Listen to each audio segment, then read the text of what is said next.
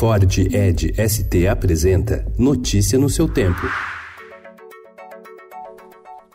Olá, sejam todos muito bem-vindos. Hoje é quinta-feira, dia 19 de setembro de 2019. Eu sou o Cadu Cortês e ao meu lado Alessandra Romano. E estes são os principais destaques do jornal Estado de São Paulo.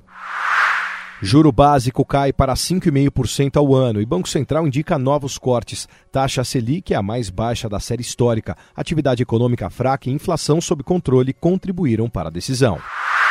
Ligado ao ministro da Justiça Sérgio Moro, o delegado Maurício Valeixo continuará na direção-geral da Polícia Federal, pelo menos por enquanto. Sua saída antes era dada como certa.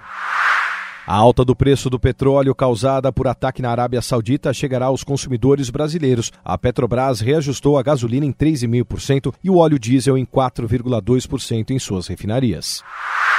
Mancha de poluição no Tietê cresce 33% em um ano. São 163 quilômetros de poluição no trecho morto, o maior número desde 2013, segundo o relatório Observando o Tietê, divulgado pela Fundação SOS Mata Atlântica. Vetada no Brasil, a venda de cigarros eletrônicos ocorre sem controle na internet e no comércio popular. Nos Estados Unidos, o produto pode ter causado sete mortes.